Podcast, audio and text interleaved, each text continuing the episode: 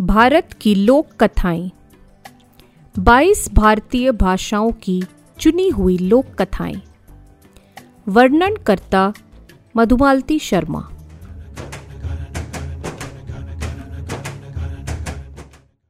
आज की कथा राजस्थानी साहित्य से। सपने का भोज।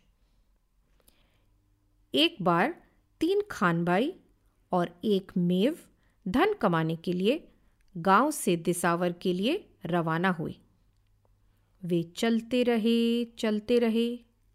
आखिर एक अच्छी सी जगह देखकर वे ज़रा सुस्ताने के लिए रुके। खान भाइयों ने कहा, हम तीन हैं और यह अकेला। हम इससे जैसा चाहे नचाएँगे सब भूखे थे। उन्होंने मेव को पैसे दिए और कहा, जाओ कुछ खाने को ले आओ। मेव हाट गया। उन पैसों से उसने लड्डू खरीदे। उसने सोचा, खान भाई सब चट कर जाएँगे, मुझे कुछ नहीं देंगे। मैं अपना हिस्सा यहीं खा लेता हूँ। सो वह अपने हिस्से के लड्डू खा गया और बाकी ले जाकर खान भाइयों को दे दिए। लड्डू देखकर उन्होंने कहा, बस, इतने ही। उल्लू के पट्टे तूने ज़्यादा लड्डू कैसे खाए?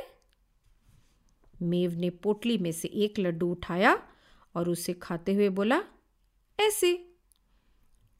खान भाइयों का हिस्सा और कम हो गया।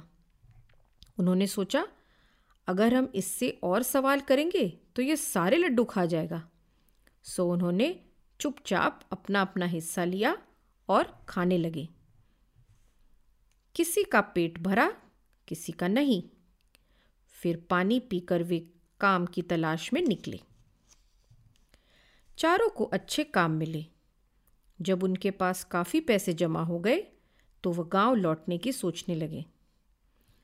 खान भाइयों ने मंत्रणा की, घर जाने से पहले हमें कुछ करना चाहिए। मेव का बच्चा हमारे लड्डू खा गया था, उसका बदला तो लेना ही होगा। फिर उन्होंने मेव को बुलाकर कहा भाई, घर चलने से पहले एक काम तो करो। ज़रा खीर बनाकर तो खिलाओ। खानबाई दूध, चावल और बादाम पिस्ता ले आए। रात को मेव ने बहुत उम्दा खीर बनाई। खान भाइयों ने कहा, जिससे सबसे अच्छा सपना आएगा, वही इस खीर को खाएगा। बोलो, मंजूर? मेव ने कहा हाँ भाइयों जिससे सबसे अच्छा सपना आएगा, वही खीर खाएगा। सुबह उठकर सब अपना अपना सपना सुनाएँगे। जिसे अच्छा सपना आएगा, वह खीर खाएगा, और जिसका सपना खराब होगा, वह नहीं खाएगा। मेव ने कहा, ठीक है भाइयों, मंजूर है। खीर की हंडिया को कपड़े से ढककर उन्होंने उसे अपने सिरहाने रखा और सोने की तैयारी करने लगे। मेव ने सोचा यह बदमाश मेरा हिस्सा भी खा जाएँगे, जबकि सबने बराबर खर्च दिया है। खान भाई मेव के सोने का इंतज़ार करते रहे और मेव खान भाइयों के सोने का इंतज़ार करता रहा। मेव ने नींद का बहाना किया और खर्राटे भरने लगा। खान भाइयों ने उसे गौर से देखा और यकीन होने पर कि उसे नींद आ गई, वे भी बिस्तर लगाकर सो गए। उनके सोते ही मेव तबे पाँव उठा और सारी खीर चट कर गया। फिर वह अपने बिस्तर पर आया और चादर तान कर सो गया। अधिक खाने से उसका अंग अंग शिथिल हो रहा था और पलके भारी हो रही थी। लेटते ही उसे नींद आ गई। सुबह खान खानबाई उठे और बातें करने लगे। मेव अभी गाढ़ी नींद में सोया था। उठकर वह करता भी क्या? वे एक दूसरे से पूछने लगे, तुम्हें कैसा सपना आया? तुम्हें कैसा सपना आया?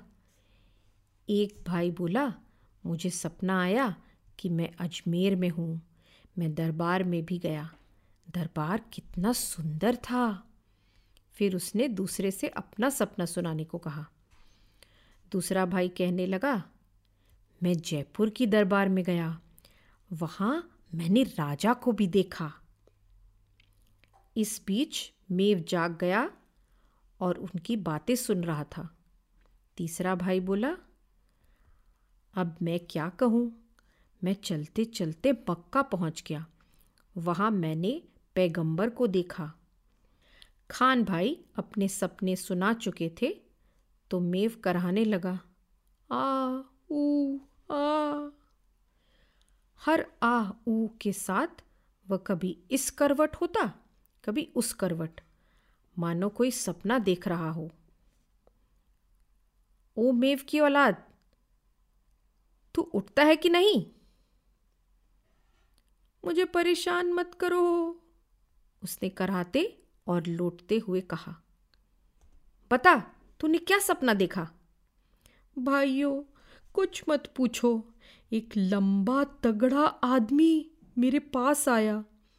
उसने मुझे बहुत मारा। अभी भी मेरा जोड़ जोड़ दर्द कर रहा है। आ, ऊ, आ। उसने मुझसे कहा यह खीर खा, चल शुरू हो जा। पीछे कुछ नहीं बचना चाहिए।